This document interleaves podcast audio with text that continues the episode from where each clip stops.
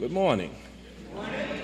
Again, we want to acknowledge to our Father and our God in heaven that we are grateful for all of His love, mercy, and blessings. Uh, I, I believe that our outlook in life is affected by our perspective. And I believe that when it comes to our perspective, by and large, we see what we are looking for. One of the many blessings of being a child of God and walking with Him is that God helps us to see things as they are.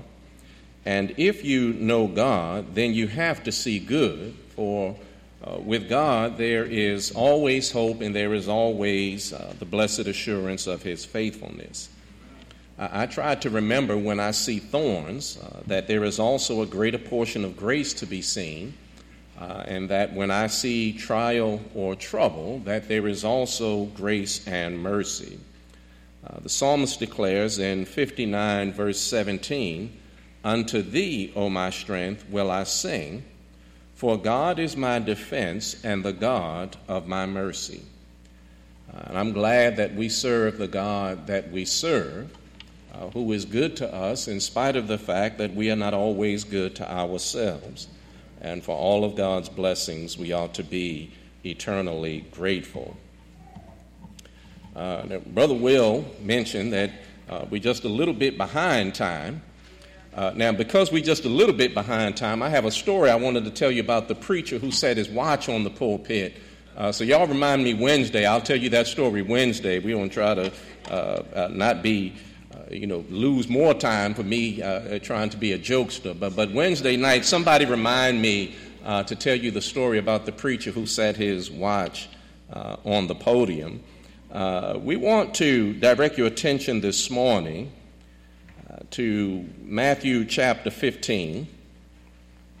Uh, let me say very quickly about this time of year, someone invariably asks me, Do I have an Easter sermon? Uh, if you know the gospel, uh, it is impossible to preach the gospel and not preach an Easter sermon. Uh, 1 Corinthians 15, Paul tells us one of the fundamental uh, parts of the gospel message is the fact that Jesus was raised from the dead. And I don't know how you preach the gospel at any time, whether it be Sunday or some other day of the week, and, and not mention the fact that Jesus is a risen Savior. Uh, so it really doesn't change anything for me. Uh, you know, if you just preach the gospel, you will preach uh, an Easter sermon. Uh, having said that, we want to direct your attention to Matthew chapter 15. Uh, we want to read again there, verse number 30. There in your Bibles, and great multitudes came unto him, having with them those that were lame, blind, dumb, maimed, and many others and cast them down at Jesus' feet, and he healed them. Based on uh, the account here recorded for us by Matthew, we want to use this morning as a subject Jesus, helper to the hurting. And as we consider the text that we have before us here in Matthew chapter 15, it is declared to us in verse number 30 that Jesus healed a great many people of whom it could be said were hurting. But I submit to you that the list of the hurting is not restricted to those with physical pains and sicknesses. For indeed, there is headache and stomach ache, but there is also heartache and heartbreak. And it is true that even in our world today, with all of our uh, technological advances and all of our medical advances, that there are still people in our world today that are hurting physically. But I would venture that there are many more that are hurting spiritually and mentally. So the list of the hurting includes not only the lame, the blind, the maimed, etc., but it also includes the depressed, the discouraged, and the defeated.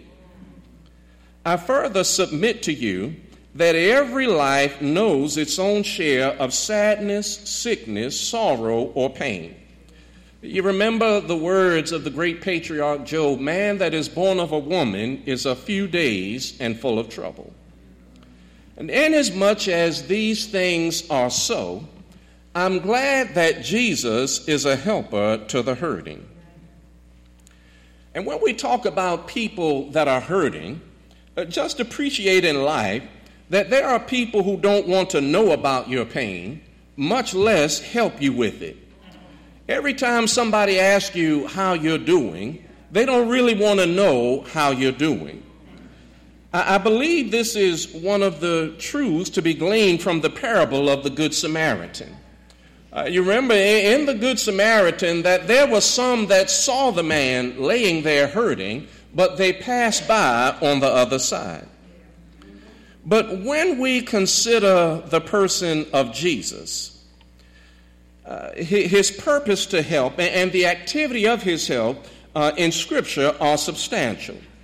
You remember in Matthew 11, verse number 28, he gives the great uh, uh, invitation Come unto me, all ye that labor and are heavy laden, and I will give you rest. And, and Luke 19, verse 10, he declares that the Son of Man is come to seek and to save that which was lost. His whole purpose in coming was to help. But then in John 21 and verse number 25, uh, uh, speaking to the activity of his help, Uh, uh, John said, There are also many other things which Jesus did, the which, if they should be written every one, I suppose that even the world itself could not contain the books that should be written. If anything could be said about Jesus, he is a helper. It is declared to us in verse 30 that great multitudes brought their hurting to Jesus. And, doubtless part of the reason uh, uh, behind this is that they believed or at least hoped that Jesus would help. But, but I submit to you that people come to Jesus not only because of his ability to help, People also come to Jesus because he's kindly disposed so to do. You know, when you need help, you don't really want to go through a whole lot of changes in getting the help. I already need help. Don't make me need help on top of the help. And, again, just appreciate in life that everyone that is able to help doesn't always. And I'm persuaded that our failure to help one another is not always due to our uh, inability to be helpful. You know, sometimes people want help and it's just beyond what God has blessed you to be able to do. You know, if your help is you need $10,000, then I, I, feel for you, I pray for you, but that's just beyond my ability to help you at this point in time.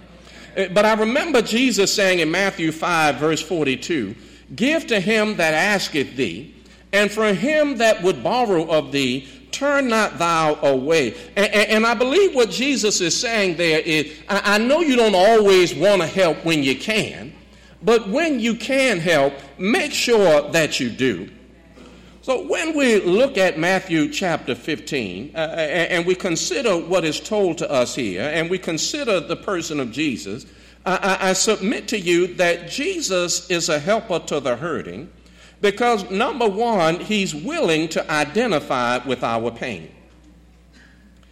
Uh, among human beings, it is necessary that one have a like experience before he can identify with another's pain.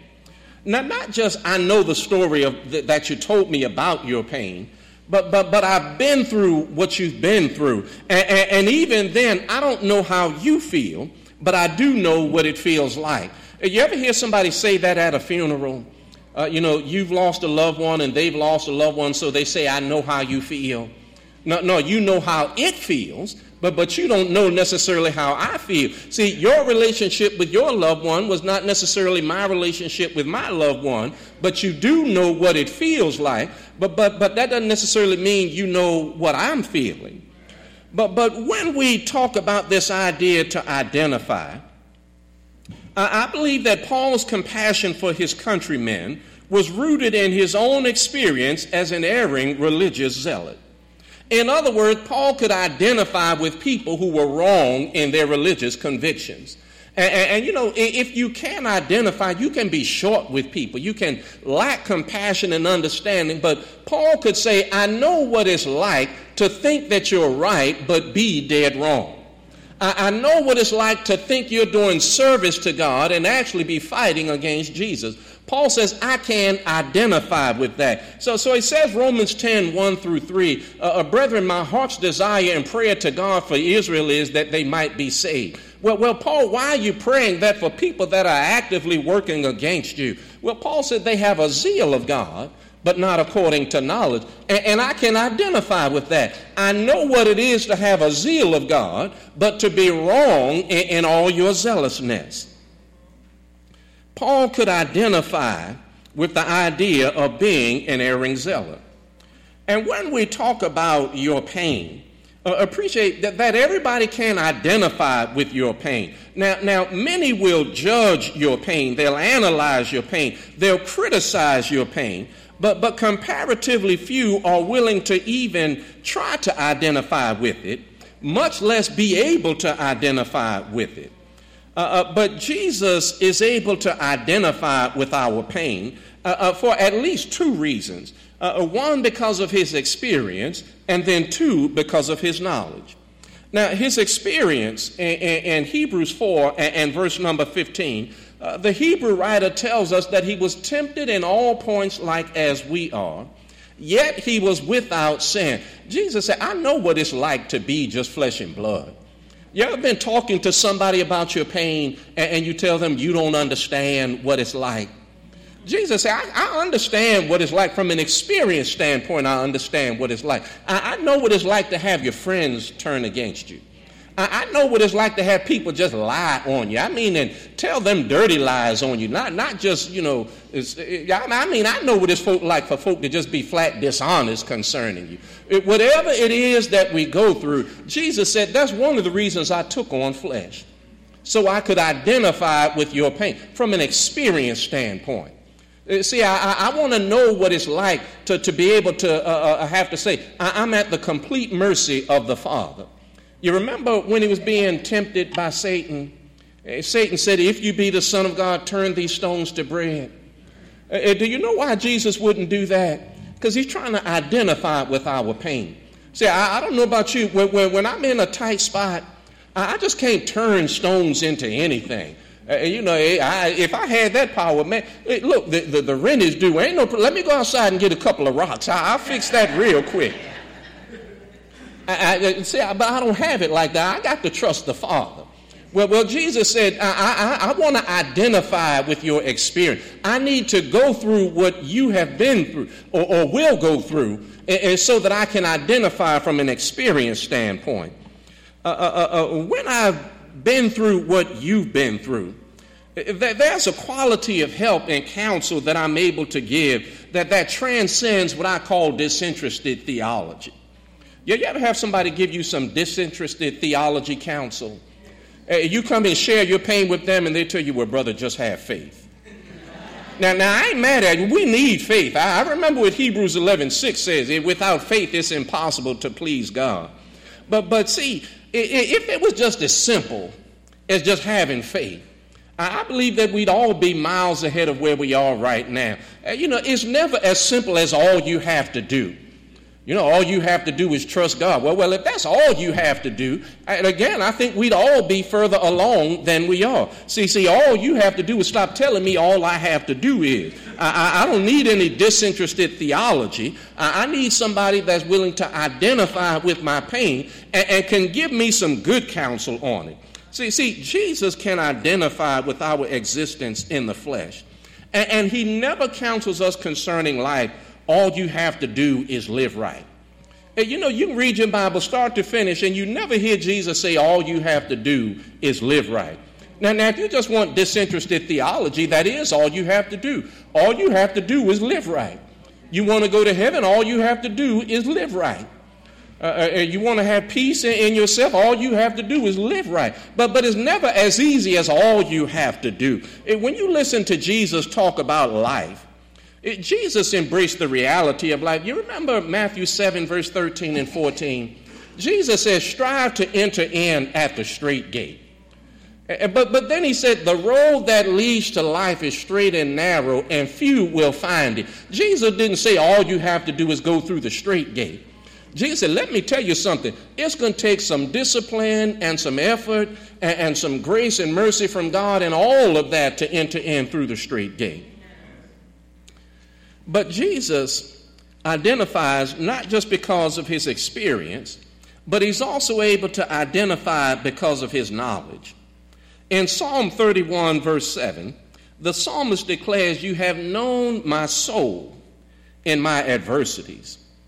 See, God understands not only our hurt, but He also understands how our hurt hurts us. He knows our soul in adversity. You know, it ain't too many people want to know your soul and your adversity. I, I, look, I might know what you're going through, but I'm not trying to empathize with your pain. I, hey, look, you going through it, and I'm gonna pray for you, but I'm glad it's not me that's going through what you're going through. But but God looks at us. Remember, God as a father. Use the parent-child analogy. What parent ever looked at your child and saw your child suffering, and you didn't suffer too? Well, what parent looks at your child and your child is hurting and you don't hurt, and, and sometimes worse than your child is hurting? You know, it's one of those, if I could take the hurt and hurt for you, I would. Do you remember when God spoke to Moses, uh, Exodus chapter 3? God didn't just tell Moses, Tell them I am that I am hath sent you. God told Moses, I have seen the affliction of my children. Now, not just I know what's going on, but because they are hurting, I hurt. Uh, I'm their God. It, it, just does something to me to see my people suffer. And, and, and appreciate, God wasn't suffering at the hand of the Egyptians. The Egyptians couldn't do anything to God. But he knew the pain and suffering of his children, and because his children were going through something, he was going through something. God is able to identify with our pain. And because He can identify with our pain, He doesn't give us that disinterested theology. No, Jesus says, I, man, I understand what you're going through, and it hurts me to see you hurting because of what you're going through. That's why I invite everybody to come to me, and, and I'll give you rest. But not only is He willing to identify with our pain, but consider further that He's able to understand our need. If it's true that I'm hurting, then it's equally true that I need help. And you know, we don't always want to admit that we need help. You know, sometimes folk ask you how you doing. I mean, your life is falling apart at the seams. And what do we say? Ah, I'm fine. Yeah, everything's good. And I know you can't tell your business to everybody. And you know, everybody ain't asking because they really want to know how you're doing. It, but if I'm hurting, then I need help. And not everyone appreciate, appreciates what it means to help. See, help is not always giving me what I'm asking for. Sometimes the best way to help me is to have the ability and the courage to tell me no. Now, now for example, if, if I'm irresponsible with money, I mean, I, you know, I spend it as soon as I get. If I'm just irresponsible with money, and I come try to put the touch on you for a few dollars, sometimes the best way to help me is to tell me no. You, you don't need more money, boy, you need to be more responsible with the money you had. And maybe doing without will help you to be a little more responsible the next time you get some in your hands. When we look at Matthew chapter 15, those with physical afflictions and maladies in this crowd needed more than just healing of their physical condition. Now, mind you, I would venture that if I had been in that crowd, my biggest concern would have been different from my greatest need. Your greatest need is your soul salvation. But if I had been in that crowd with one of those afflictions, I, believe my concern at the time would have been I hope I get a chance for him to touch me too. You know, if, if they had carried me in there, I'm sure hoping I'm able to walk out of here. If, if I had come in with a sickness, I sure hope I leave here healed. I, I, can understand someone being preoccupied uh, uh, with the healing of the physical in Matthew chapter 15. And sometimes in life, we're preoccupied with things other than our greatest need. You know, my greatest needs are spiritual, but that's not always my biggest concern. See, quite often, we don't appreciate what our real needs are. I, am just glad. I'm glad that God's ability to work in my life is not restricted to what I understand or what I appreciate. See, if you talk to us about our needs, you know, just depending on who you ask, if you ask somebody, what do you need? Somebody would say, I need a spouse. I, I, need a husband. I need a wife. If I, if, I, if I could just get married, man, look, all the rest of the stuff I can deal with. Somebody else would say, I need a better job. You know, I just get tired of going to work haggling with folk every day. Well, you may not haggle because you need a better job. You might just need to be a better you. Somebody else would say, I, I need more money. Well, if you're irresponsible with your money, more money not going to solve your problem.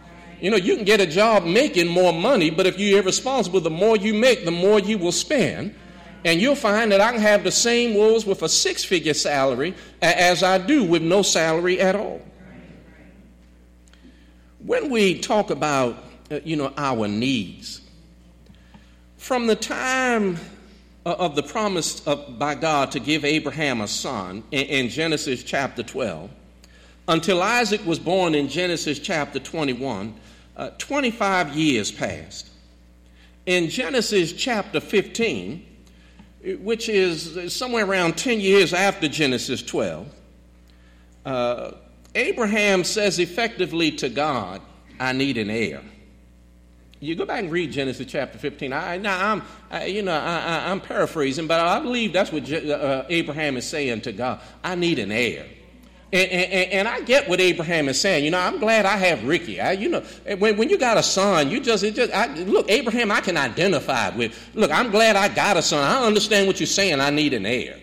I, I, I feel you, Abraham. I'm not judging you. I, I can identify. You know, it's just something about, as a man, it's just something about, you know, that most of the time why we name our sons after us. You know, it, it, with Sister Cook, when, when it was a boy, ain't no question about what we're going to name this one. I think I'll fight you in the hospital and everybody else. I know what this boy to be named. It's just something about having an heir. So Abraham says, I need an heir. Well, Abraham, I'm not mad. You might want an heir. You, you might in your mind need an heir. It, but, but God looked at Abraham and said, Abraham, you need an heir, but you need some other things first. So you, you need to strengthen your relationship with me. You need to learn to stop listening to every idea your wife come up with. Eh, yeah, yeah, you need an heir, but you need some other things first. And, and, and I say that to say sometime in life we think we need things, and God is saying, I see what you need, but you need some other things before you get that. Yeah, yeah, you, you may need that, but let's work on some things that will help you be a faithful steward of that once I give it to you. And you know, God just looks at what we need, and sometimes God says, Yeah, you need that, but you need some other things first. You know, from Genesis 3 on, we needed a Savior. Look how much time went by before God finally sent Jesus into the world. And, and, and if you read uh, uh, Galatians 4, verse 4, uh, uh, the Bible says, when the fullness of the, when, when the right time came. Now, now we needed a Savior ever since Genesis, uh, ever since the Garden of Eden. God let thousands of years go by before he sent Jesus. See, because you need a Savior, but you need some other things. See, you need to know that you're a sinner. You need to understand how sin messes your life up. See, if I just send you a savior, savior, and you don't even appreciate what sin is, you won't even want the Savior. Look, you know what sin is, and some of you still won't accept the Savior. Sometimes we need things, but God said you need some things before you get the things that you appreciate that you need. God is able to understand our need. And then, third, there, God is able to bless us in our distress. I'm glad God can bless us in our distress. Because when you ask me, you know, when I have trouble in my life, my first choice of solution is removal. You know, when, when something's going on, Lord, can you take this? And, and sometimes that's what I'm open to. You know, if I don't get removal, I'm a pout. You know, but you know what I've learned? You can pout all you want to. You, you don't muscle God into doing anything. You're the one that needs help. Now, you can sit there and pout. Now you got two problems. The problem you came to me about and the problem that you're pouting. Uh, uh, you know, because I won't do what you want. Removal is not always in God's plan. But sometimes the help I really need is the strength to keep going in my pain and not the removal of my pain. You know, that was a reason for Paul's thorn in the flesh. You look at 2 Corinthians 12, verse 7, Paul says, "At Lest I should be exalted above measure. See, there was a reason God allowed the thorn. God didn't want me to become high minded, you know, get, get too big for my britches. So, so God's way of helping me with that was allowing this thorn in the flesh. You ever stop to think maybe some of the things that I'm going through, God is blessing me in a way that maybe I don't appreciate? You know, thorns can be blessing. Now, they ain't pleasant to you, but they can bless you. See, thorns can do some things. Thorns can help remind you, you know, I'm not Superman or Superwoman. You know, sometimes we think I can take care of myself, I don't need anybody. Thorns have this way of humbling you. You know, sometimes you just, you know, I would never do A, B, or C. Yeah, that's because you're not in that position. But, but let the wrong set of circumstances find you. Thorns can be humbling. And if God had removed the thorn, as Paul had asked, Paul would have missed out on some blessings. When you get a chance, go back and read 2 Corinthians chapter 12. If Paul would have missed the blessing stated in verse number 7. He would have missed the blessing stated in verse number 10. Now, now go back and read it, and if you don't find them, come back and ask me. But, but, but he would have missed those two blessings. But, but he also would have missed the blessing of being a blessing to those encouraged by his example. You ever know when you're going through something, it's not just about what you're going through? You know, folk watch you and they can be encouraged by your example. You know, when I read Job, I man, I look, Job, I brother, I just want to shake your hand. Uh, you know, because sometimes it just helps you put stuff in perspective. You know, I'm over here whining and crying about this, but but then I look at what Job went through. You know, I ain't lost all my stuff and my all my children. You know, so that, that's what you, it, it, it, the weather to your taste today, that's what you're to grumble about? Yeah, would, would you pl- trade places with Job and go through what he went through? God can bless us in our distress. You know, but sometimes we get so locked in on removal until if God doesn't remove it, we have the gall to think God isn't doing anything. God said, Who you think helped you carry that burden all this way? You ain't carry that burden by yourself. In fact, you didn't do most of the lifting. You, know, you, ever help somebody move and you and, and, and, you I heard Brother Farron say this yesterday. When I hear somebody talking about taking the weight, that means when, when we're going up the steps, that person will stand at the bottom and catch the weight, and you just kind of keeping it in, you know, guiding it at the top. Now let me tell you, if I ever help you move, I'm gonna be at the top, just helping you keep it straight. You're gonna get the weight. God carries the weight for us. Now, I'm not the one shouldering these burdens. That's God giving me strength to keep going. I'm glad Jesus is a helper to the hurting. Because if I read my Bible right, Romans 3, verse 23, the Bible says, For all have sinned and come short of the glory of God. That means everybody is hurting. Everybody ought to be glad Jesus is a risen Savior. Because the reason he died on the cross was to help us with the hurt of sin. And He wants to bless us in our distress. He, he wants to help us with our sin problem uh, through the gospel call.